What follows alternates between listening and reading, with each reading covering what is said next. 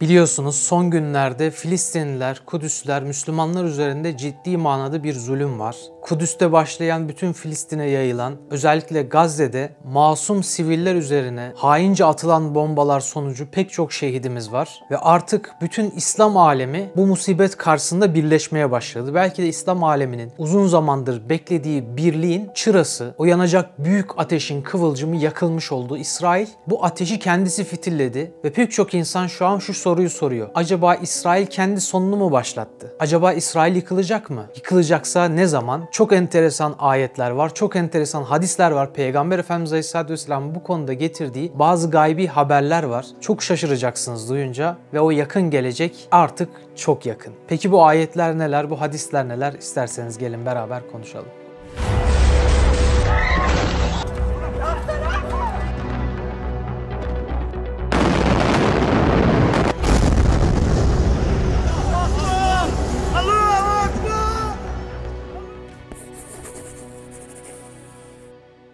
Yahudilerden bahseden bazı ayetler var. Özellikle İsrail'e işaret eden bazı ayetler var ve Peygamber Efendimiz Aleyhisselatü Vesselam'ın bahsettiği büyük bir hadise var. Bu hadise ele almadan önce isterseniz Kudüs bizim için neden önemli? Bu hadiseler neden oluyor? Kısaca bir değinelim. Sonra bu ayetlere ve hadisleri ele alalım. Kudüs meselesi aslında bugünün meselesi değil, binlerce yıllık bir mesele. Şu an dünyada üç büyük dinin mensupları Müslümanlar, Hristiyanlar ve Yahudiler için çok kıymetli. Hristiyanlar için malum zaten Hz. İsa'nın yaşadığı ve onların inancına göre vefat ettiği yer. Tabii ki bizim inancımıza göre Hz. İsa vefat etmedi. Semaya cennete çekildi ve tekrar geri gelecek inşallah. Yahudilere göre onların kitaplarında geçen bütün peygamberlerin hikayesinin yaşandığı ve kendilerine vaat edilen topraklar diye bahsettikleri yerin başkenti hükmünde olan bir bölge. Mahşerin orada kurulacak kurulacağına inanıyorlar. Hatta sıratın da orada kurulacağına inanıyorlar. Onlar için cennetin orada inşa edileceğini düşünüyorlar. Hz. İsa'ya inanmadıkları için hala daha bir Hz. İsa, Mesih geleceğini düşünüyorlar. Onlar için de bu kadar kıymetli ve özellikle Mescid-i Aksa'yı yıkıp yerine tapınak inşa etmek istiyorlar. Ve kendi inançlarına göre o tapınak inşa edilirse kurtarıcı Mesih gelecekmiş diye düşünüyorlar. Daha çok beklerler. Müslümanlar için ne kadar önemli olduğu zaten aşikar. Yeryüzündeki üç büyük mescit. Birincisi Mekke'de, Mescid-i Haram. İkincisi Medine'de, Mescid-i Nebevi, üçüncüsü Mescid-i Aksa, o da Kudüs'te. Hem Mescid-i Aksa bizim ilk kıblemizdir. Hem Efendimiz Aleyhisselatü Vesselam'ın 124 bin peygambere namaz kıldırdığı yerdir. Hem Kur'an'da adı geçen peygamberlerin pek çoğunun yaşadığı yerdir. İman ve küfrün mücadelesinde imanın merkezidir. Efendimiz Aleyhisselatü Vesselam'ın miraca yükseldiği yerdir. Ki bu da enteresan yani. Efendimiz Aleyhisselatü Vesselam o sıra Mekke'deydi. Mekke'den miraca çıkabilirdi. Bunu bir düşünmek lazım. Neden İsra hadisesi sonra Miraç hadisesi yaşandı? Yaşandı. Yani İsra, gece yolculuğu adı verilen hadise Mekke'den Kudüs'e kadar Efendimiz Aleyhisselatü Vesselam yaptığı bu seyahat. Kudüs'ten miraca yükselmesi. Bize bir şeyler anlatmıyor mu? Aslında dirilişin, yükselişin, ayağa kalkışın ifadesidir. Semayla, gökyüzüyle, gök ehliyle irtibat kurmanın, miraç ufkuna çıkmanın bir nevi baş kaldırışın ifadesidir. Şeytana ve şeytanın adamlarına, bütün zalimlere karşı bir baş kaldırışın ifadesidir. Namaz demek kıyam demek değil midir?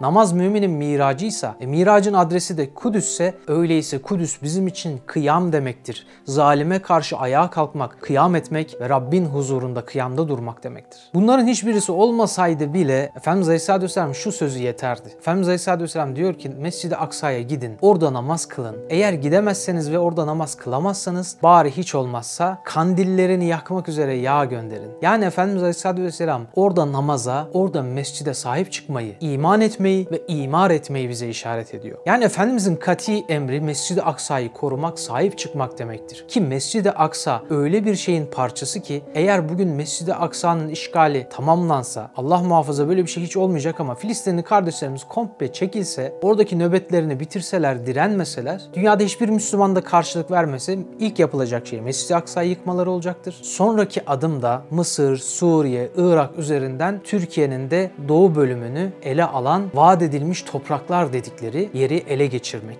Yani Kudüs onlar için başlangıç. Biliyorsunuz İsrail'in bayrağında iki tane mavi şerit var. Bu iki mavi şerit o Theodor Herzl'in yaptığı meşhur Brüksel Kongresi'nden beri kullanılan bu bayrak çok büyük bir şeyi sembolize ediyor. Fırat ve Nil arasındaki bütün o topraklar vaat edilmiş topraklar. Yani bugün Türkiye'nin Doğu Anadolu'su, Güneydoğu Anadolu'sunu da içine alan bir bölge onların kendi toprağı olarak düşlediği yerler. Zaten Kudüs bizim 400 yıllık toprağımız. Osmanlı zayıf düşüp Kudüs'ü işgalden koruyamaz hale gelmeseydi 1917'de başlayan zulüm bugün bu hale ulaşmazdı. 1917'de İngilizlerle başlayan zulüm 1948'de İsrail neticesini verdi. İngilizler 30 sene onlara altyapı hazırladılar. Kudüs'te işgali ve katliamları onlar başlattılar. Binlerce Müslümanı öldürdüler. Müslümanların topraklarına, evlerine el koydular. Oralara Avrupa'dan, Amerika'dan, çeşitli yerlerden getirdikleri yüz binlerce Yahudileri gemilerle taşıyıp buralara yerleştirdiler. ilhak ettiler, el koydular ve tamamen baştan aşağı bir zulüm ve işgal dönemi başladı. Ve 1948'de biliyorsunuz 6 gün savaşları adı verilen tamamen tiyatro, tamamen hikaye bir oyun yapıldı. Bunun bütün finansal altyapısı o 6 gün savaşlarında rol alan tiyatro aktörlerine pay edildi. Onlar maddi olarak desteklenildi ve hiçbir savaş çıkmaksızın 6 gün içinde İsrail olur ki ileride Müslümanlar bizim bu topraklara yerleşmemize karşı birleşirler. Daha başlamadan biz bunu sahneleyelim, tiyatro olarak oluşturalım, sahte bir savaş yapalım. Müthiş dahiyane bir fikir yaptılar. Tamamen komedi. Gerçekten zerre kadar askeri stratejiden anlayan bir kimse bunun tamamen suni olduğunu fark eder. Sahte bir savaş yaptılar ve bu savaş neticesinde avam şunu düşünsün istediler. Bakın bu kadar ülke İsrail'e karşı savaştı ama başaramadı demek ki başarılamaz bir şey bu. Bakın adamlar bu kadar başarılar elde ettiler. Alakası yok. Doğru düzgün savaşmayı bilmeyen bir millet. Biz Kudüs'e gittiğimizde de gördük yani. Onların askerlerinin gözünün içine baktığınız zaman, onların milletinin gözünün içine baktığınız zaman korkuyorlar. Yönlerini değiştiriyorlar. Korkak bir millet.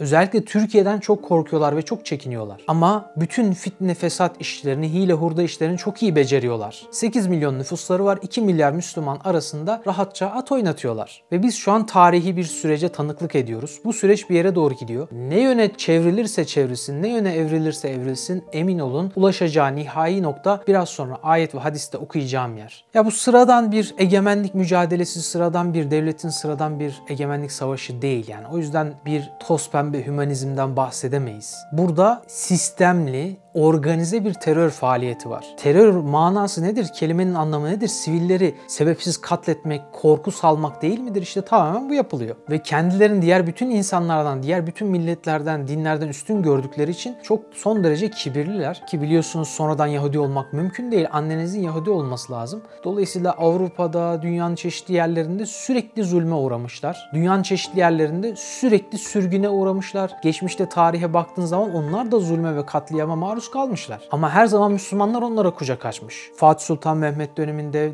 Osmanlı'nın diğer padişahları döneminde, Endülüs döneminde sadece bizim kurduğumuz devletler değil. Farklı Müslüman ülkeler de her zaman Yahudilere kucak açmış. Çünkü Müslümanın kalbi her zaman mazlumdan yana atar. Irkçı davranmaz. Zalimin karşısında mazlumun yanında bulunur her zaman Müslüman. Müslümanlar bu kadar sahip çıkmasına rağmen asla bir vefa görmüyoruz. Asla bir vefa göstermemişler. Tam aksine Müslümanları baş düşman ilan etmişler ve her türlü fitneyi aleyhinde çevirmişler çevirmişler. Bugün İsrail'in içinde de İsrail'e karşı ayaklanan insanlar var. Onların yaptığı bu aşırıcılığa karşı duran, zulmün önüne geçmeye çalışan insanlar var. Onlara da baskı uygulanıyor. Hatta haham olan fakat maalesef azınlıkta kalmış, Tevrat'ın hakiki özüne sahip çıkmaya çalışan bazı Yahudiler var. İsrail karşıtı Yahudiler. My name is Rabbi Joseph Cohen.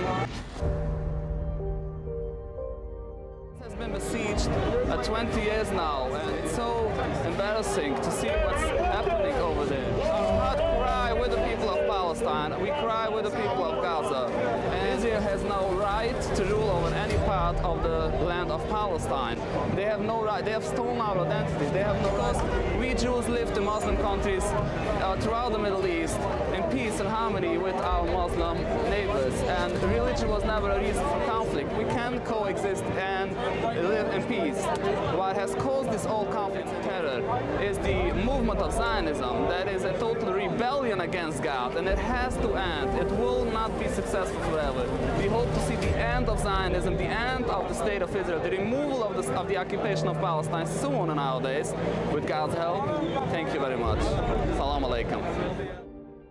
Onlar da Müslümanları ve Filistin davasını destekliyorlar. Ama o kadar aşırıcı bir toplum var ki, o kadar ırkçı yetiştiriliyorlar, o kadar militanize ediliyorlar ki apartheid bir yönetim var. Kendi işlerinde de kavga halindeler ama daima zulümden yana atıyor kalpleri. Şimdi bakıyorsunuz hani dedim ya 8 milyon nüfusları var, 10 milyon nüfusları var. 2 milyar Müslümanın arasında nasıl bu kadar rahat hamleler yapıyorlar? Nasıl bu kadar rahat zulümler yapıyorlar? Cevabı çok basit aslında. Ben Kudüs'e gittiğimde de bunu çok net gördüm. Zaten bize o kadar nefret dolu bakıyorlar ki seni öldürmek isteyen bir adam sana nasıl bakar? Öyle bakıyorlardı bize. Müslümanları birbirlerine düşürerek bunu başarıyorlar. Yani aslında iş çok basit. Biz birbirimize düştüğümüz sürece, Ahmet Mehmet'e düştüğü sürece, devletler, milletler birbirine düşman olduğu sürece, şu Suriyeli, bu Türk, bu Arap diye diye böyle ayrıştığımız sürece, hatta Sünni, Alevi, Şii diye ayrıştığımız sürece İsrail bizi daima birbirimizle vuracaktır. Fakat maalesef biz oraya gitmeyelim diye müfredatımıza çeşitli yalanlar sokulmuş, yalan bir tarih bize öğretilmiş. Bizi Arap düşmanı, Filistin düşmanı etmişler, Kudüs'e düşman etmişler. Müslümanların gündemine uzun bir süre girmemiş. Maalesef orada her türlü zulmü yapmışlar. Katliamlar yapmışlar, sesimiz çıkmamış. Çünkü hala daha biz birbirimizle boğuşmuşuz. Hala daha biz kendi içimizde tesettür sorunuyla uğraşmışız, başka şeylerle uğraşmışız. O yüzden sesimiz solumuz çıkmamış. İşte bizim başımıza bu problemleri salanlar da onlar. Bizim müfredatımızı oluşturanlar da onlar. İki tane çok büyük dövüşçü düşünün. Hani böyle kafes dövüşçüsü gibi dövüşçü düşünün. Bu iki dövüşçü birbiriyle dövüşürken bir tane çocuk ikisini de mağlup edebilir değil mi? Ama bir tane çocuk normalde tek başına bir dövüşçü böyle karşısına geçse hiçbir şey yapamaz. Fakat ikisi birbiriyle boğuşurken bu ikisine de istediği zararı verebilir. İşte durum şu an aynen böyle. Müslümanlar güya koca dev bir güç. Petrolü var elinde, doğalgazı var elinde, elması var, altını var. Her türlü yeraltı, yerüstü kaynağı var. Nüfus desen 2 milyar dünyanın en büyük gücüyüz güya. Fiziksel olarak en büyük güç bize ait. Ama peygamberimizin bazı hadislerinde ifade ettiği şeyler var ya selin önündeki tahta parçaları gibi adeta yani. Sayımız çok ama savruluyoruz. İşte bizi savuran, bizi birbirimize düşürerek bunu başarıyor. Birinci yapmamız gereken şey de birbirimize düşmemek zaten. Ve Filistinlilerle konuştuğunuz zaman onlar da bunu söylüyor zaten. Yani 400 yıl boyunca Osmanlı orada barışı tesis etmiş, orada hiçbir şekilde problem çıkmamış. Yahudiler de Hristiyanlar da huzur içinde yaşamışlar. Hatta Hristiyanların hala daha yüzyıllardır kiliselerinin anahtarı Müslümanların elinde kendileri emanet etmişler. Çünkü daha önce bir Hristiyan gruptaymış, sonra aralarında problem çıkıyor, bir başka Hristiyan gruba geçiyor, orada problem çıkıyor. Müslümanlara emanet ediyor. Siz eminsiniz, adilsiniz. Şu kiliseyi şu gün, şu vakitlerde bizim için açarsanız seviniriz diye. Hala daha her gün Müslümanlar onlar için kiliseyi açıyorlar. Mesela bugün Türkiye'nin yaşadığı veya yakın tarihte yaşanan Orta Doğu'daki hangi krize baksanız, taş kaldırsanız arkasına İsrail çıkıyor. Terörü finanse ediyor. Onun yüzünden yüz binlerce, milyonlarca insan öldü. Çok güçlü lobi faaliyetleri olduğunu bilmeyen yok. Amerika'nın, İngiltere'nin tamamen Yahudi küresel güçleri tarafından, Siyonist güçler tarafından avuçta tutulduğunu bilmeyen yok. Onlar İsrail'i veya Siyonistleri çok sevdikleri için yapıyor değiller. Bu bir menfaat ilişkisi. Fakat emin olun yarın devran tam tersine dönecek. Biraz sonra okuyacağım ayetleri ve hadisleri göreceksiniz. Devran tam tersine döndüğünde İsrailleri ilk satan gene onlar olacak. Çünkü emin olun en az sizin kadar onlar da haz etmiyorlar. Onlar da Siyonistlerden nefret ediyorlar. Fakat çok bir şey söylemiyorlar ve yandan da menfaatleri olduğu için susuyorlar. Bazı insanlar vicdanlarından dolayı susmuyorlar. Onlar da susturulmak için her türlü şeyin mahkumu oluyorlar. Ve kan dökmekten hiç rahatsız değiller. Hatta bunu bir sevap olarak görüyorlar. Bebekleri öldürmek onlar için normal bir şey. Bakın şimdiye kadar yaptıkları katliamların rakamlarını söyleyeyim. İnternette basit bir araştırmayla bulduğumuz rakamlar bunlar. 40.800 Filistinliyi öldürmüşler kuruldukları günden beri. Tıpkı PKK'nın Türkiye'de öldürdüğü, katlettiği şehitlerimiz gibi. Tabii ki şehitlere ölü denilmez. Zaten PKK belasını başımıza saran kim zannediyorsunuz? Ve 10 Mayıs'tan beri şehit ettikleri Müslüman çocuk sayısı 39'du. Hatta çok enteresan 36 diye ben not almıştım. Son araştırma yapalım dedik. 39 olmuş sayı tam video çekmeye başlayacaktık haber geldi 40 olmuş. Ve daha da artmaya devam ediyor. 22 de kadın 145 Müslüman kardeşimiz 10 Mayıs'tan beri yani 6 günde şehit edildi ve bunların hepsi sivil arkadaşlar. Hiçbirisi asker vesaire değil. Yani bu tamamen bir savaş suçu ama 60-70 yıldır devam eden bir savaş suçu bu. Ve bu eğer önlenmezse daha devam edecek. 675 köy yok edilmiş. Ya rakamlar şaka gibi gerçekten. Ve her gün 3-5 tane Filistinli kardeşimizi böylece öldürüyorlar. Adım adım ilerliyorlar. Her sene ayrı bir şey ekliyorlar zulümlerine. Ve bugün hala daha Kudüs'e gitseniz, Hristiyanlarla konuşsanız onlar da İsrail'den şikayetçiler. Onlar da Filistinli Müslümanlardan yanalar. Biz mesela gittik Mescid-i Aksa'da ezan okumanın yasak olduğu dönemde çıktık surların üstünde Mescid-i Aksa'nın üstünde ezan okuduk. Türk bayrağı açtık. Orada Filistinli kardeşlerimize sorular sorduğumuzda onlar sürekli Türkiye'yi övdüler, Osmanlı'yı övdüler. Zaten dirilişi izliyorlarmış sürekli. Biz tabii bunun blok görüntülerini belgesel amaçlı çektik ama sonra havaalanında Türkiye'ye dönerken laptopumuza el koydular. Bütün görüntüleri oradan sildiler. Ezan okuduğumuz, Türk bayrağı açtığımız, Filistinlerle konuştuğumuz. Kudüs'te hangi dükkana girerseniz girin. Orada Filistinli esnafların hemen duvarlarında Türk bayrakları var. Bizi bekliyorlar ve bize sürekli bunu dediler. İlaç değil, para değil, sizi istiyoruz. Sizin gelmenizi istiyoruz. Peygamberimizin sözü de bu değil miydi? Gidin Kudüs'e destek olun. Bu videodaki önemli mesajlardan birisi bu. Ve faiz lobileriyle dünyadaki para politikalarını ve temel politikaları yönetmeyi başarmışlar. Faizin girdiği ülkelerde de mecburen küresel güçler, siyonist küresel güçlere bağımlılık oluşmuş. Parayla, menfaatle bir bağımlılık oluşunca bütün Müslüman liderlerin sesi kısıldı. Hiç kimse İsrail'in aleyhine bir şey söyleyemez oldu. Elhamdülillah son yıllarda Türkiye'nin sesi çıkıyor. Rabbim bu sesi çok daha güçlendirecek emin olun. Ayasofya ile beraber başlayan ciddi bir süreç var. Tarihsel bir sürece şahitlik ediyoruz ve işte gelelim ayetler, hadisler bugüne ne diyor? Merak ediyoruz ya bu zulüm ne zaman bitecek? Bu Yahudilerin yaptığı şeyler ne zaman sonlanacak? İsra suresinde iki tane ayet var. Üstad Bediüzzaman da bu konuyla ilgili söylediği şöyle bir ifade var. Bir talebesine yazdığı bir mektup var. Diyor ki Yahudi milleti hubbu hayat yani hayat sevgisi ve dünya perestlikte ifrat ettikleri, aşırı kaçtıkları için her asırda zillet ve meskenet tokadını yemeye müstahak olmuşlar. Çok fazla dünyaya taptıkları için, paraya taptıkları için dünya onlara yar olmamış. Allah onlara yar etmemiş. Çünkü hırs sebebi hasarettir. Fakat bu Filistin meselesinde farklı bir durum var. Diyor ki fakat bu Filistin meselesinde hubbu hayat, hayat sevgisi ve dünya perestlik hissi değil.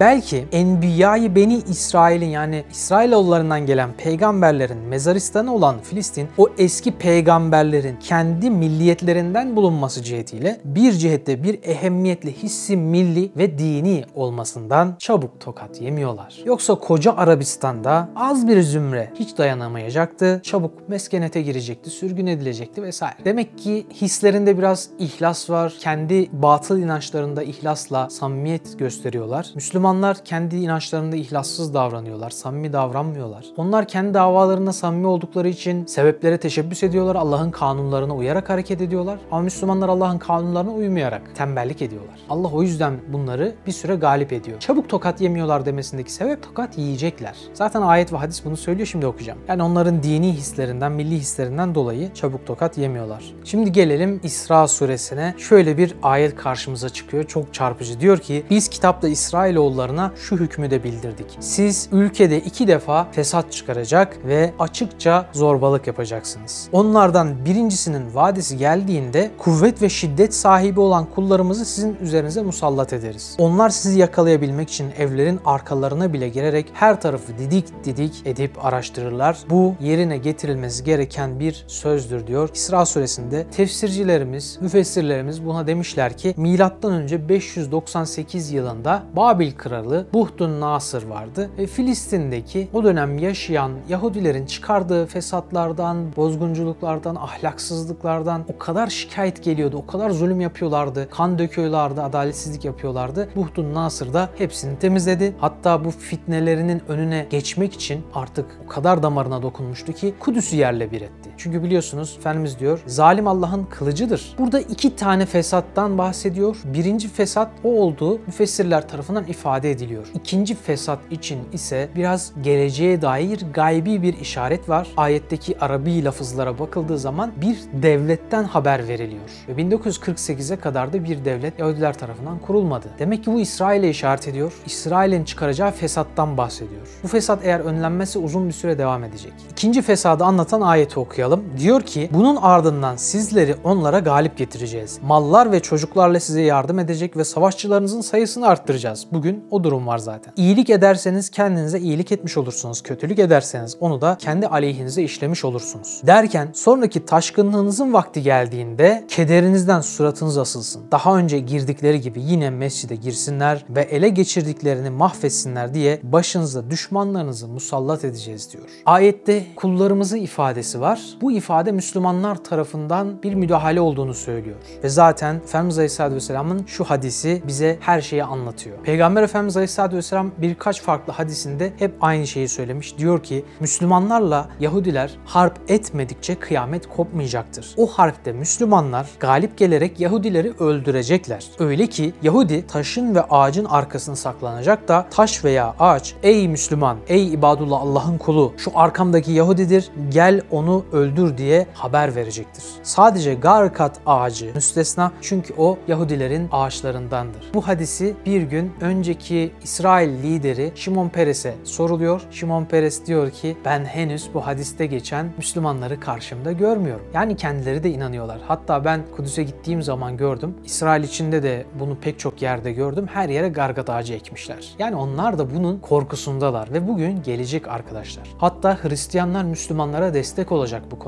Müslümanların arkasında duracak. Ve onlar da Müslümanlara iltihak edecekler ve bölük bölük Müslümanlaşan Hristiyanlar göreceksiniz. Bu benim gaybi bir tahminim falan değil. Bu hadislerden, ayetlerden, Efendimiz Aleyhisselam söylediği sözlerden çıkarım yaparak ifade ettiğimiz şeyler. Peki bu zulüm ne zamana kadar devam edecek? Ne zaman bu hadise olacak? Ne zaman yeryüzü onların zalimliklerinden, zulümlerinden temizlenecek? Şu zamana kadar. Müslümanlar ne zaman birleşirse, ne zaman birleşip de onların zulümlerinin karşısında durmak için tek güç olmaya çalışırlarsa, işte var güçleriyle o yüzden Müslümanların arasını açmaya çalışıyorlar. Bugün yapacağımız en iyi iş nedir biliyor musunuz? Bugün yapacağımız en iyi iş bütün anneler çocuklarını Selahaddin olabilir potansiyeliyle yetiştirecek, o gözle görecek.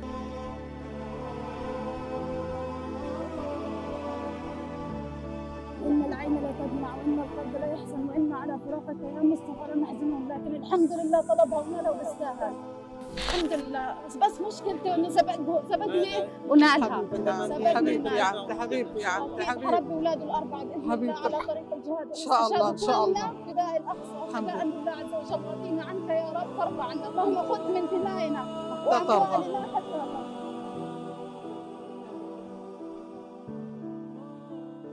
Tüm Müslümanlar namazına, mescidine, önce mahallesindeki mescidine sahip çıkacak. Bütün yuvalar medreseye dönüşecek. Allah'ın emrinin dışındaki şeyleri hayatımızdan çıkarmaya başlayacağız. Derhal bu gaye etrafında birleşeceğiz. Cemaatler arasında, Müslümanlar arasında ayrılık ayrılık kalmayıncaya kadar kalbimizi temizleyeceğiz. Birbirinizi sevmedikçe iman etmiş olmazsanız, iman etmedikçe de cennete giremezsiniz diyor Efendimiz. Madem böyle söylüyor biz de birbirimizi sevmeyi öğreneceğiz. Biz Türk milletiyiz. Türk milleti her zaman mazlumdan yanadır. Her zaman haktan, hakikatten yanadır. Bizi menfaatimizle avlamaya çalışırlar. Belki bir süre bunu fark etmeyebiliriz çünkü onlar gibi hainliğe kafamız çok çalışmaz. Ama zulmü gördüğümüz zaman yerimizde duramayız. Biz yerimizde durmayacağız. Ne olursa olsun Allah'ın izni ve inayetiyle o zafer gelinceye kadar dünyayı bu kötülükten temizleyeceğiz. İslam'a iftira atan, kendi yaptıkları zulümlerin faturasını İslam'a kesen, İslam'ı ve Müslümanı kötü göstermeye çalışan bu mikrop bünyeden atılacak. Dünya huzur ve barışa kavuşacak inşallah. Rabbim Mescid-i Aksa'yı zulümden, işgalden kurtarsın. Mazlumun, zalimin elinden kurtuluşuna da bizleri vesile eylesin. Dua edelim.